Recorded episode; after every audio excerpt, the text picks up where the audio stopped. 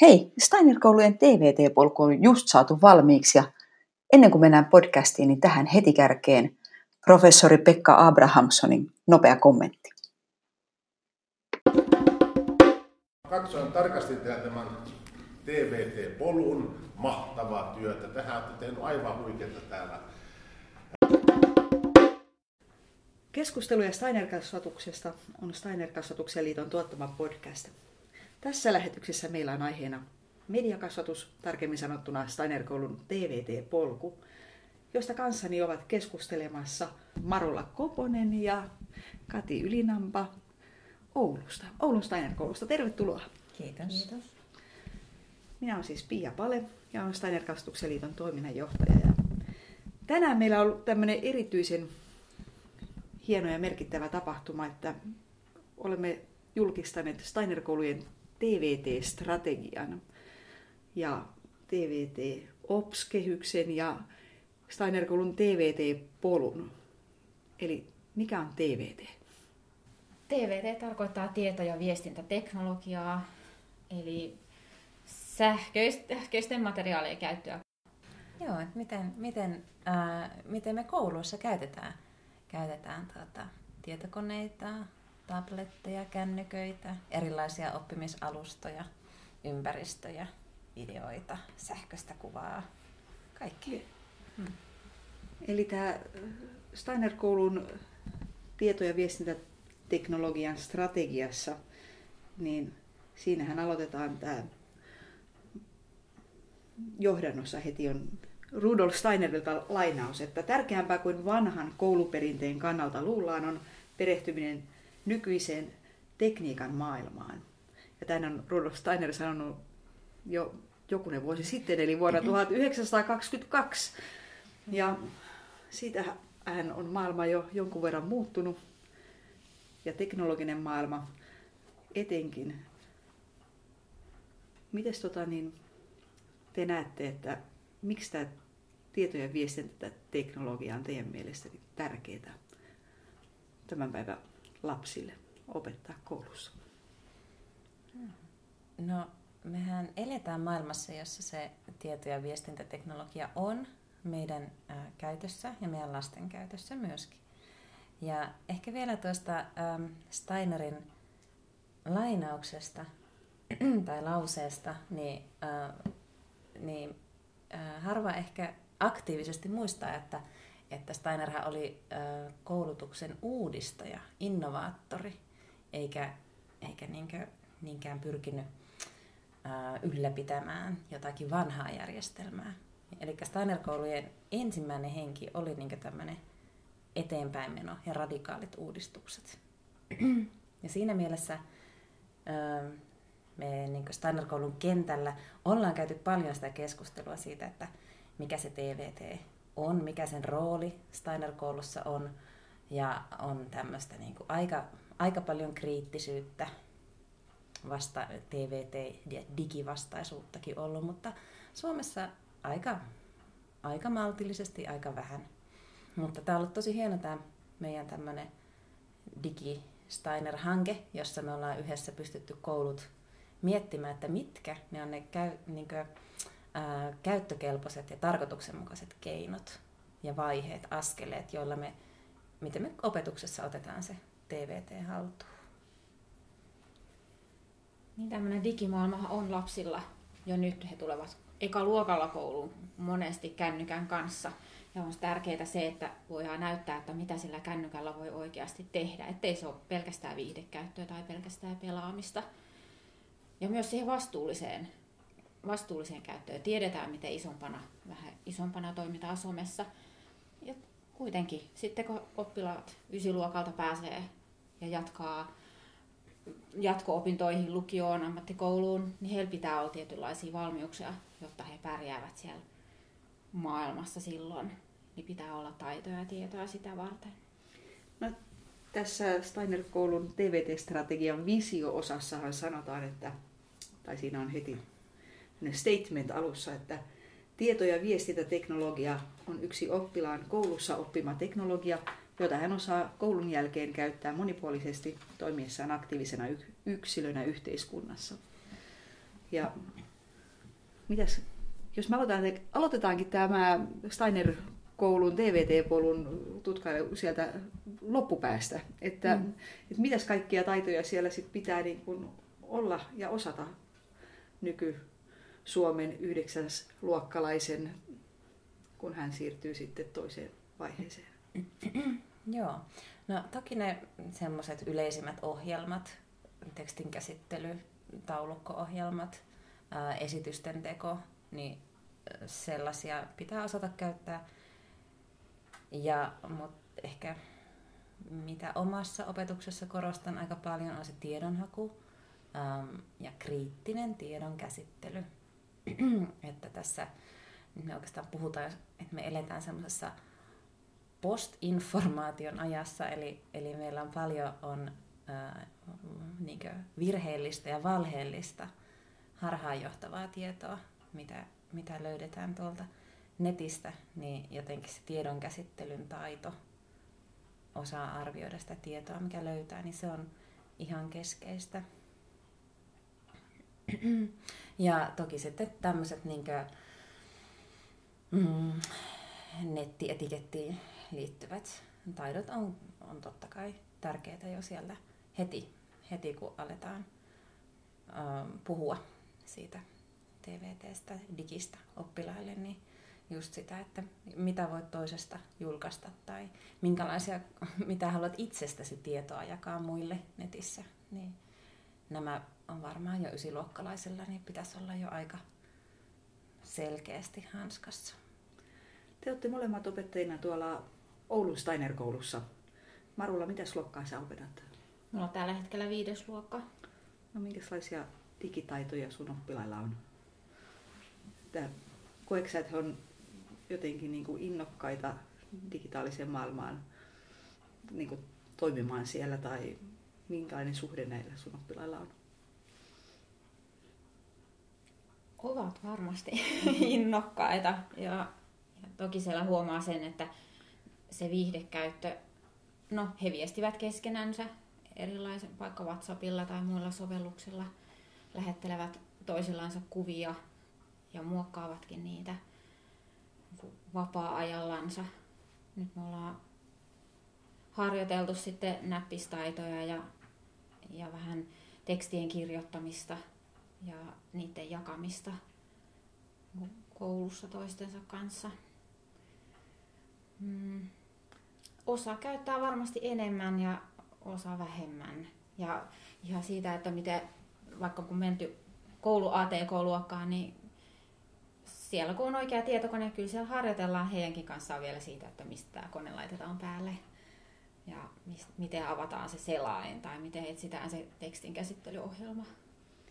Ihan niin kuin perustaitoja saa niin kuin käydä monen kertaan läpi. Kyllä. Kuitenkin. Ja sehän me ollaan tässä digitutor-koulutuksessa sitten kyllä huomattu, että myös opettajien kanssa, että ei, ei suomalaisille aikuisille kaikille ole mitenkään luontevaa niin kuin ihan perusdigitaidot. Entäs Kati, mitä luokkaa sä opetat? No pääasiassa mä opetan ysiä ja sitten lukiossa, lukiossa opiskelijoita. Ja ähm, siellähän tämmöiset niinku kädessä pidettävät laitteet, lähinnä kännykät, niin niiden käyttöhän on hirveän hyvin hallussa. Mutta, mutta sitten äh, huomaa kyllä, että opiskelijat tarvitsevat ohjausta siihen, että ähm, mi, miten, niin kuin, miten kirjoitetaan pidempiä tekstejä, joihin pitää keskittyä. Että, että jotenkin täytyy kyllä sanoa, että se media, äh, somemaailma, äh, kaikki YouTube-videot ja muut, niin ne on vienyt sitä keskittymistä siihen, että, että tota, ähm, tiedon pitäisi löytyä hirveän nopeasti. Tehdään Google-haku ja sitten tulee tuloksia, joita pitäisi lukea, niin pitää vähän patistaa joitakin opiskelijoita, että no niin, avaappas se ja lue ja kuka tän on kirjoittanut, voitko luottaa lähteeseen. Ja mitä sä osaat itse tästä nyt kirjoittaa. Eli se copy-paste ei, eli ei niin missään nimessä riitä ja sitä ei tietenkään opetetakaan. niin. Nyt voitaisiin ehkä katsoa tätä meidän Steiner-koulun TVT-polkua taas takaisin. Steiner-pedagogiikassa hän on tämä ikäkauden mukaisuus pedago- kaikessa pedagogiikassa niin se perusasia. Ja nyt tämä meidän statementti on tässä nyt, että meillä on myös ikäkauden mukaista mediapedagogiikkaa. Niin mitä se tarkoittaa teidän mielestä? Ihan niin kuin lyhyesti tiivistettynä, jos nyt kaikki sen saa jotenkin muotoiltua. Mä, ähm, mä ainakin ajattelin, että nyt, nyt kun tässä digituutoreiden kanssa tehtiin tota TVT-polkua ja mietittiin niitä sisältöjä, niin mun mielestä monesta kohtaa ne vaadittavat taidot nousee siitä, että mitä sillä kullakin luokalla täytyy opiskella. Esimerkki, mitä olen käyttänyt monta kertaa, on kasvioppi. Mun mielestä se on, niin sopii siihen, että lähdetään, otetaan joku väline ja lähdetään ulos kuvaamaan niitä kasveja. Kännykällä tai tabletilla otetaan se kuva ja tehdään siitä digikasvio eikä välttämättä aina piirretä sitä opettajan mallikuvaa sieltä taululta. Nyt ainakin huomasin, että omat viides, viidesluokkalaiset innostu siitä, että he voivat itse valita sen kasvin sieltä ja kuvata ja etsiä sen jälkeen sen tiedon. Kyllä meillä kirjatkin mukana, mutta voisi vois myös netistä yrittää sit etsiä sitä tietoa, että mikä kasvi on kyseessä. Se, tai samalla kun tulee eläinopin esitelmät, jo neljännellä luokalla, niin se tekstin hiominen, se käsin kirjoittamalla uudelleen ja uudelleen, niin on, on ehkä vaivalloista, vie aikaa, niin löytyisikö siihen lisää innostusta, että sen voisi nyt sitten kirjoittaa koneella puhtaaksi ja käyttää siinä sitä sähköistä välinettä apuna. Hmm. Joo, ja jotenkin se, että, että ollaan niin ajateltu, että siinä mediakasvatuksessakin niin se median käyttö on taito, joo, ja ne digi on niin tie, digitaaliset välineet, ne on välineitä. Että tuodaan niitä, siihen, niitä opetukseen silloin, kun se on tarkoituksenmukaista. Että jos halutaan tehdä vaikka kaunis vihkotyö, niin silloin käytetään oikeita värejä, mutta mm. sitten taas, että jos halutaan niin hioa tekstiä, niin silloinhan se on niin järkevää tehdä sillä tekstin käsittelyohjelmalla. Että se motivoi, motivoi sitten enempi oppilaitakin, kun ei tarvitse käsin kirjoittaa uudestaan ja uudestaan. Hmm.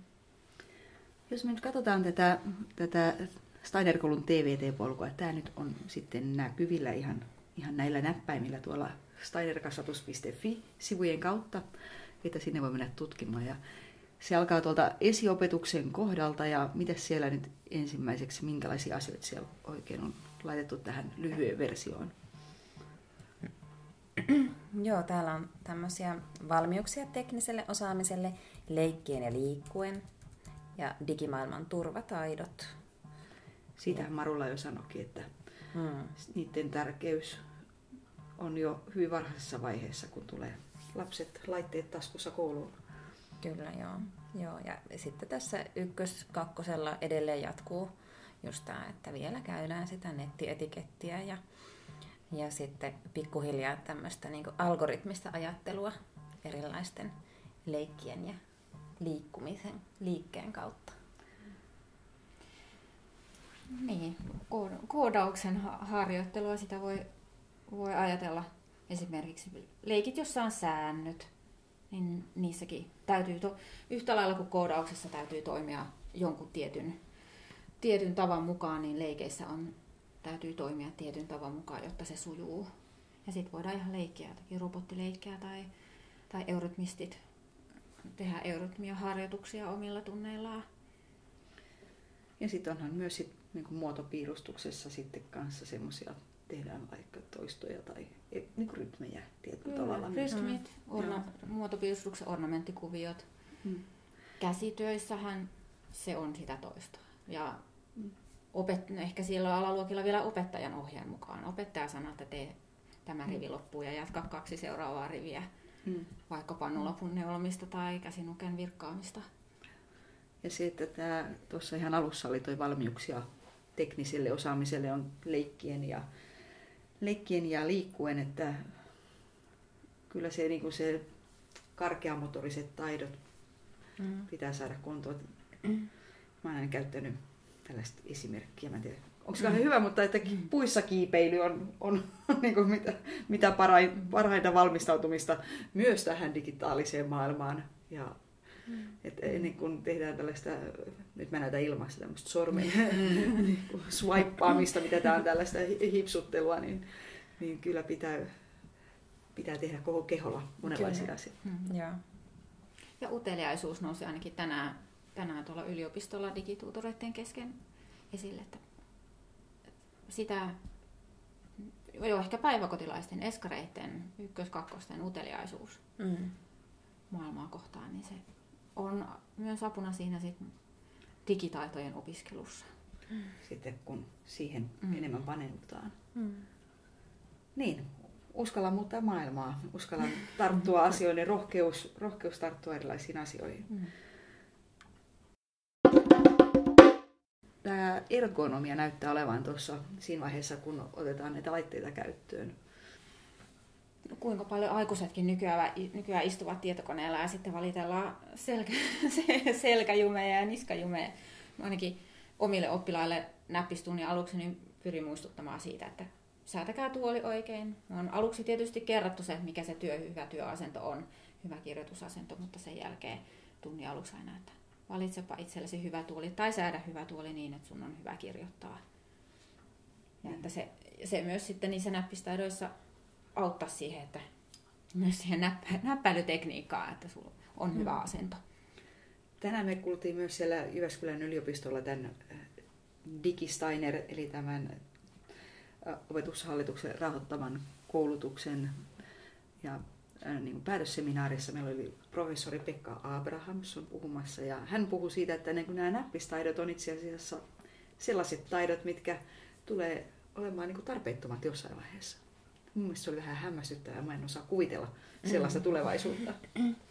Joo, mulla tuli myös aluksi sama, sama ajatus, että, että tota, näinkö hän, koska mikä määrä maailmassa tai Suomessa tai kouluissakin on vielä pöytäkoneita, joissa on näppäimistöt, läppäreitä, joissa on näppäimistöt, että, että joo, kyllä varmasti tullaan menemään johonkin paljon kätevämpään kirjoitus menetelmään tai tarviko enää kirjoittaa, riittääkö, että sanelee, niin kone osaa kaiken kirjoittaa itse, mutta, mutta mä kyllä uskon, että nämä nykyiset vitoset niin vielä tulevat käyttämään aika paljon näppäimistöä. Mm. Tässä muistan silloin kyllä, kun tätä OPS, OPS-kehystä tehtiin, niin tästä kymmensormijärjestelmästäkin on keskusteltu. Hmm. Ja silloin ajateltiin se kyllä niin, että, että se olisi niin kuin jatkumo sille, että ensiksi on harjoiteltu ihan vahaliiduilla ne isot kirjaimet ja sen jälkeen tekstauskirjaimet ja kolmannella luokalla vanhan kaunon kirjaimia siihen vanhoja ammattien jaksoon liittyen. Tämä olisi vaan sitten uusi tapa, mm. uusi kirjoitustapa. Joo. Ja myöskin hienomotorisena harjoituksena, mm-hmm. tahtoharjoituksena. Mm. Huomaa, että sitä, sitä ne siellä näppistunneilla tarvitaan. Niin. Tahtoharjoitusta ja tahtoa, että saa sormet toimimaan niin kuin haluaa.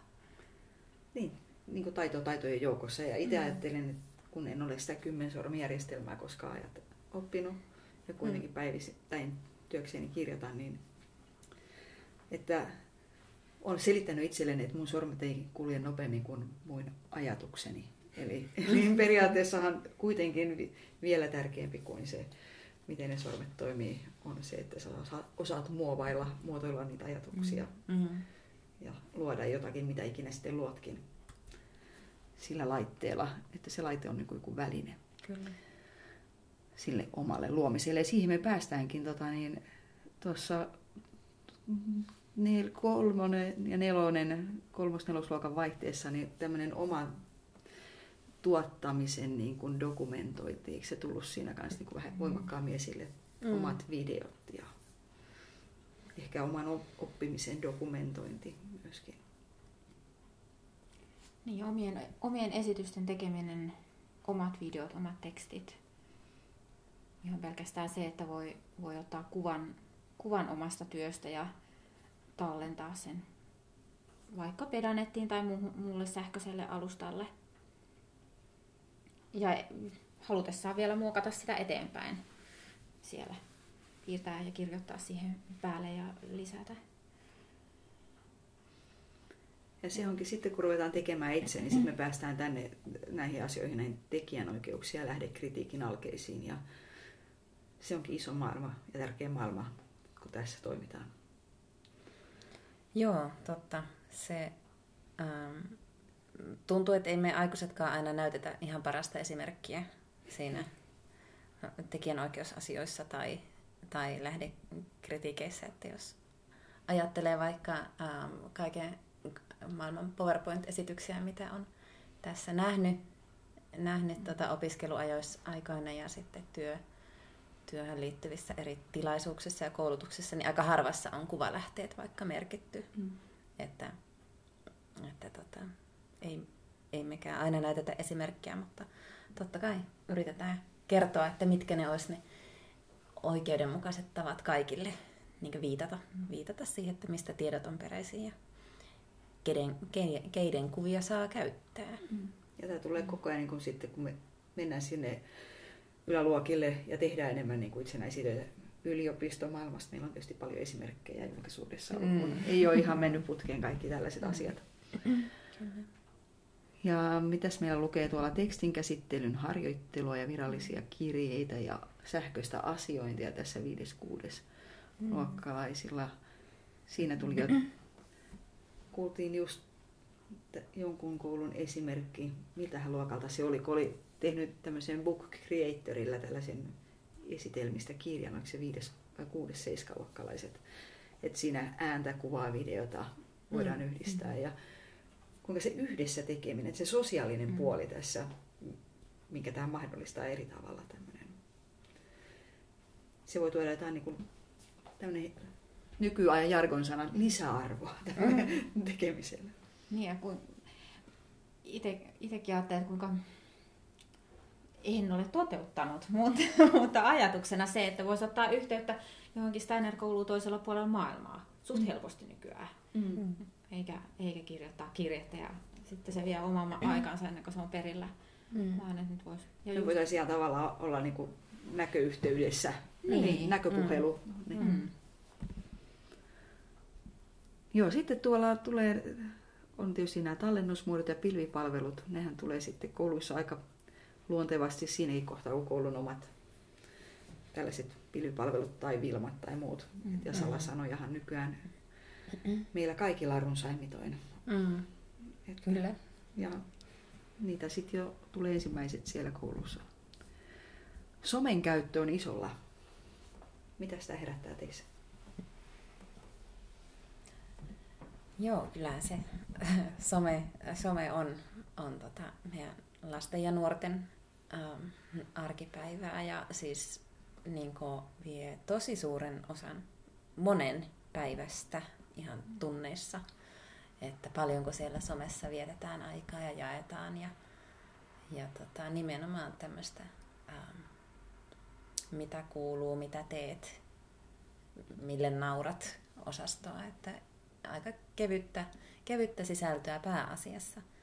Mutta toki sitten on, on kääntöpuolena kaikki ne negatiiviset asiat, mitä siellä somessakin tulee, että, että tota, on paljon sitä kiusaamista, perustetaan ryhmiä, joista yksi jätetään ulkopuolelle, annetaan hänen ymmärtää, että, että hän on jätetty ulkopuolelle, haukutaan, tehdään just näitä käteviä kuvamuokkauksia, joissa, joissa sitten saatetaan naurun alaiseksi toisia tai ja sitten on tietenkin kaikki nämä, nämä tota, ulkopuoliset, jotka pyrkii lasten kanssa yhteyksiin tai nuorten kanssa yhteyksiin.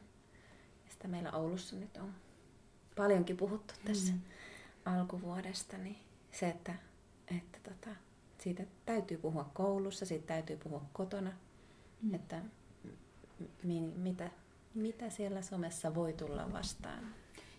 Ylipäänsä tuolla niin kuin tässä meidän, miksi, tä, miksi tätä nyt kutsutaan, TVT-polkua, tuota kuvaa, niin mm. siellähän jo tuolla esi, esi alkuopetuksen kohdalla on tuo digimaailman turvataidot. Ja ylipäänsä se keskustelu koko sen luokanopettajan vaiheen ajan, milloin se nousee sitten luokassa esille siitä, että miten, miten, voi, miten kohdataan toisiaan, miten kohdataan heitä oikeassa elämässä, miten kohdataan tuolla nettimaailmassa. Millaisen kuvan annan itsestäni mm. tässä oikeassa maailmassa ja millaisen mm. kuvan siellä nettimaailmassa. Et se on mun mielestä se kuuluu siihen, voiko sanoa hienosti ihmisyyteen kasvuun. Mm. Siihen, että osataan, osataan olla ja arvostaa muita. Mm. Ja tämä on tietyllä tavalla vaan niin kuin uusi areena siinä ja uusi niin. tapa. Että ihan niitä samoja taitoja, mitä ollaan aina opetettu. Nimenomaan, kyllä Mutta joo. sitten mm. Ollaan niin kuin vähän niin kuin 2.0. Mm. Mm. joo, joo. Et, et ehkä tuossa sitten, mitä isommaksi sitten oppilaat tulee, niin voi, voi alkaa miettiä sitä just omaa mediapersoonaa, mm. että millaisen kuvan annan itsestäni, millaisen kuvan haluan antaa. Mm. Että mitä kaik, no aikaisemminkin toki, mutta että mitä kaikkea itsestä kannattaa julkaista Lapsena, ja kertoa. Että kyllä monet lapset ovat hyvin, hyvin niin kuin sensitiivisiä tässä asiassa. Mm. että olen kuullut näitä, että sanovat vanhemmille, että et julkaise musta sit mitään siellä Facebookissa. Mm, ja mm, joo, mm. että en halua, että mun kuva on missään. Että lapset mm. on ehkä vielä jopa niin kuin tässä asiassa ymmärtä, ymmärtävät että ovat, ovat hienovireivisempiä jotenkin kuin monet aikuiset, jotka mm. sitten vaan laittavat koko elämänsä sinne. Mm. Niin, eh, ehkä lapset on jo siinä mielessä kasvanut tuohon somemaailmaan, että aikuiset, kun aikuisille tuli uut, uutena yllättäen ja niin. sitten laitetaan kymmenessä vuodessa mm. niin. mm. sinne ja jaetaan ystävien mm. kesken, mutta mm. sitten nämä lapset jo tietää, että ei se välttämättä olekaan enää vain ystävien kesken. niin. Niin, mutta toisaalta he on jo kokenut sitä, että, mm. että toisten kuville tai videoille naureskellaan. Niin, niin siitä se kasvaa mm. myös sitten se itsekritiikki. Mm. Ja semmoinen, että joo. Se on tota, niin, muuttuu vaan tärkeämmäksi asiaksi tällainen tämä somen käytössä sitten just, että, että tehdään tällaista niin kuin kuvan äänen mitä kaikkea, että osataan mm. nyt käyttää näitä tällaisia muokkausjuttuja, että voidaan ymmärtää, että se kaikki mikä nähdään ei olekaan sitten totta. Mm. Sen oman tekemisen kautta sitten tietysti on, mm. kun se on nyt tehty, se on niin helppoa käyttää mm. myöskin näitä, mm. että siihen ei välttämättä tarvii vaan tällaista yrittelijästä henkeä, mm. kokeillaan ja siitä mm. se heti onnistuukin. Kyllä. Mm. No meillä nyt jatketaan tätä meidän kiemuran mm. pol, polun, polullamme tuonne 7-8 vaiheessa tulee näitä matemaattisia ohjelmia käyttöön, että sitä ruvetaan käyttää sitten myös enemmän ehkä sitten täällä matematiikan puolella on ehkä ollut näitä jotain koodausohjelmia sitten myöskin jossain vaiheessa käy, käytössä. Ja kun mennään tuonne eteenpäin, niin tulee tämmöisiä aikuisten asioita, kuten työhakemus. Mm ja lähdekritiikki, joka kyllä varmaan on ollut jo aikaisemmin, mutta mm. muuttuu tärkeämmäksi. Mm. Joo, ja ylipäätään varmaan tässä, tässä tota, täällä 7, 8, 9 uh,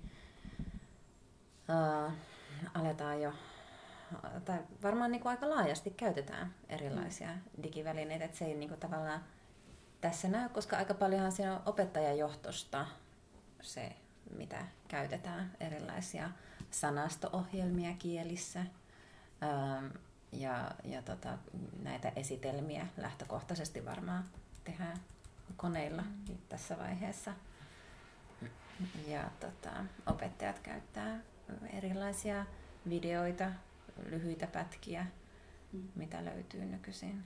Voi liittää mihin tahansa oppiaineeseen. Että, että kyllä sillä niin meidän yläluokilla niin on ollaan jo hyvin paljon siinä niin digi, digimaailma on varmaan lähes, no ei nyt ehkä ei joka tunnilla tokikaan, mutta, mutta tota, tarkoituksenmukaisesti niin siellä höysteenä.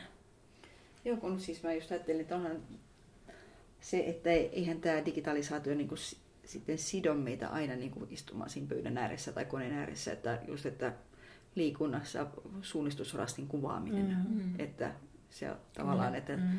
vähän eri tavalla tehdään. Tai kun on koulussa, meillä Steiner-kouluissa on näitä isoja näytelmäprojekteja viidennellä mm-hmm. ja kahdeksannella luokalla, niin siihen luontevasti liittyy monenlaiset niin kuin käsiohjelman teosta ja, mm. ja stilkuvista lähtien mm. sitten äänitehosteisiin ja ehkä johonkin voi ollakin osa joku videoprojisointi tai joku muu, että osa Mm. onkin et Mm. tehty eri tavalla kuin ihan ennen, vaan näyttämöllä pelkästään. Joo, siihenkin, että on 8-9-luokkalaisella jo olla sen verran valmiuksia myös itse valita se, että millä hän haluaa tehdä vaikka maantiedon esitelmän. Haluuko hän käyttää paperia ja kynää ja piirtää vai että haluaako hän tehdä sen sähköisesti, haluaako Mm. hän siihen liittää niin kuvia vai Mm. ääntä vai videota, joka saisi valita sitä omaa, omaa ilmaisukanavaansa. Ja se onkin, nyt kun tämä niin variaatio, paletti on jotenkin laajentunut kauheasti, että miten voi niin kuin tuoda sen osaamiseni esille, että mun ei aina tarvitse näyttää sitä siellä luokkahuoneessa, vaan mä voin Mm. tehdä se jossain ihan muualla. Ja se niin kuin tuo ihan uusia mahdollisuuksia myös oppilaan itseilmaisuun. Mm. tätä evidenssin tuottamista. Mutta sitten varmaan on näitä oppilaita, jotka oikeastaan ei haluaisi käyttää ollenkaan näitä laitteita. Ymmärretäänkö me niitä ja onko se mahdollista enää nykyään? Vai onko tämä vain legenda, onko semmoisia olemassa? Niin kuin, Mm, semmoisia, jotka ei haluaisi ollenkaan käyttää, niin, niin e- en kyllä tiedä, onko kovin paljon. Mutta kyllä välillä tulee, tulee sitä kommenttia, että no, ope saako tehdä paperille. En, Mm. halua, en halua nyt mennä koneelle tai, tai tämmöistä. Niin kyllä yleensä voi tähän tämmöiseen pyytöön suostua, jos ei, jos ei se ole mikään niin tosi erityinen tehtävä, mitä ollaan tekemässä. Niin. Mm. Joo. että kynä ja paperi on vielä ihan tosi hyvä käyttöliittymä. Mm. Ja, Joo, ja monesti hyvin, hyvin kätevä johonkin pieneen, Niin. pieneen tehtävään, niin siinä se kyllä jotenkin vielä ehkä se ajattelu kulkee näpsäkästi sen käsi, käden ja kynän kautta siihen paperille. Ei tarvi sitä laitetta siihen väliin välttämättä. Ja sitten ehkä ajatellen sitä, että kuinka paljon lapset ja nuoret on nykyään niillä laitteilla, niin ehkä meillä opettajillakin on vastuuta siinä, että ei neljä, ei, joka opettaja ei tuo aina sitä laitetta sinne saman päivän aikana, Hmm. vaan pystyisi jotenkin sopimaan, että no mä käytän, me tehdään nyt esitelmää tietokoneella, mutta voisiko Mm. seuraava tunnin opettaja sitten käyttää ihan kirjaa, kynää, paperia. Mm. niin, silmää korvaa kuunnellaan. Niin, jos, aat, jos ajattelisi sitä, että koululaisena joka tunti istus nenä ja silmät kiinni ruudussa, niin se alkaisi tuntua ihan rasittavalta. Mm. Kyllä joo. Joo, sitten tota, tässähän me päästiin tänne, tänne Steiner-koulussa opettavien, opettavien, äh, mihin me ollaan päästy? Ysiluokalle. Me ollaan päästy ysiluokalle. Esiluokalta päästiin jo läpi. Joo. Joo, ja, ja se on tässä tätä listaa kun katsoo, että on dokumentointia, osataan tekstin käsittelyä, tiedon hakua, kuvan käsittelyä, esitysten tekoa. Mitä siellä nyt mä en näe? Ohjelmoinnin perusteet, digitaalinen viestintä, yhteisöpalvelujen käyttö, tietoturvaan ja tekijänoikeusasioihin liittyvät perustaidot, nettietiketti, lähdekriittisyys ja lähteiden merkintä ja tieto- ja viestintätekniikan asianmukainen käyttö. No tähän viimeiseen tämä puuttuu tämä professori Pekka Abrahamsson, että, että me ei tästä, mitenkäs se sanokaan, että Että teillä tämä eettinen puoli täällä on vähän paitsiossa. niin, Mutta sisältyykö se sitten tähän asianmukaiseen käyttöön? niin, ja kun me tätä on tehty, niin musta tuntuu, että me ei ole mistään muusta puhuttukaan kuin eettisestä puolesta ja sitä lapsen kasvusta ja kehityksestä, että sitä ei ole niin sanallistettu nyt tähän versioon, tähän vähän polun reunalla olevaksi mättääksi tai mutta se tuossa TVT Ops-puolella se kyllä sitten tulee selkeästikin esiin. Luulen, taas uskon siihen, että luokanopettaja tuntien luokkaansa ja seuratessaan sitä keskustelua ja oppilaiden kiinnostuksen kohteita, niin osaa nostaa myös eettistä puhdiskelua sinne ja pohti sitä, että puhdiskelua, että missä kohdassa se väline on tarpeen ja missä ei. Mm. Niin missä tahansa tilanteessa esille, sitten kun se on, on sen aika. miten te näette nyt tulevaisuuteen, jos että mitä tota niin, että te näet tulevaisuuden, en mäkään näe. Ei, ei, ei, katsota ei sinne. me nähdä.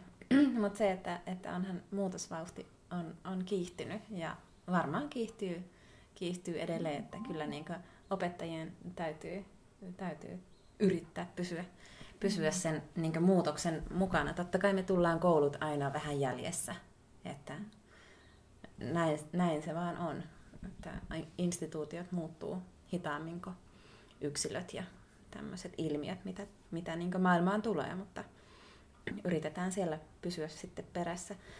Ja toisaalta se, niin kuin, siinähän on se hyvä puoli, että, että on aina sitä paljon sitä vanhaa hyvää perinteistä, niin pidetään siitä hyvästä käytännöllisestä toimivasta kiinni myös sitten siinä niin muutos, muutosten myrskyssä, että, että tota, semmoinen hyvä yhdistelmä uusia virtauksia ja vanhaa, vanhaa hyvää toimivaa. Niin yritetään Minusta juurevaa perinnettä, Mm. mikä meillä siinä. Joo, Steiner-pedagogiikassa on. joo, joo. Että me ollaan ihan niin kuin ajassa kiinni ja tulevaisuutta kohti menossa, jos mä itse tiivistän. Kyllä, just näin. ja sainkin tiivistää. Hei, kiitoksia teille tästä pienestä hetkestä Marula Koponen ja Kati Linhampa. Ja nyt mä tähän vielä loppuun kysyisin. Niin itse asiassa mulla on tässä tämmöinen, mm, nyt minä muistinkin, kun me ollaan nyt tässä vähän selätetty tämmöinen ennakkoluulo ehkä tässä keskustelussa myöskin siitä, kun on tämmöinen kysymys tulee aina silloin tällöin, että onko ne Steiner-koulussa mitään digitalisaatiota tai tieto- ja viestintäteknologiaa, niin no näyttäisi ehkä olevan jotain. Mm. Kyllähän sitä on, joo. Mutta vielä ehkä se, että silloin kun se on pedagogisesti perusteltua ja tarkoituksenmukaista, niin ehdottomasti käytetään. No niin, kiitoksia Marula ja Kati. Kiitos. Tämä oli keskusteluja Steiner-kasvatuksesta podcast. Steiner-koulujen yhteinen TVT-strategia rakennettiin kaikkien Suomen Steiner-koulujen yhteisessä Digitutor-hankkeessa vuosina 2018-2019. Ja tämä hanke siis juuri päättyi. Hanketta rahoitti OPH, eli opetushallitus, ja se toteutettiin yhteistyössä Jyväskylän kesäyliopiston, Jyväskylän Steiner-koulun ja Steiner-kasvatuksen liiton kanssa. Ja juuri saamamme tiedon mukaan projekti jatkuu vähän uusin tuulin ensi syksynä. Silloin tarkastelemme Steiner-koulujen yhteisessä projektissa tuutor-toimintaa lähemmin ja laaja-alaisen osaamisen taitoja. Mutta tähän loppuu vielä professori Pekka Abrahamsonin muutamat lauseet siitä, mitkä ovat tulevaisuuden ja nykyisyydenkin tärkeitä taitoja. Minä olen Pia Pale. Seuraavaan kertaan. Ja tuota, jos, aj- jos ajatellaan tota, tätä digia ja oppimissisältöä, niin mä jotenkin tämä, nämä on itse asiassa sitä, mitä niin kuin, tässä on kuvattu sitä, mitä, mitä startupperin pitäisi osata.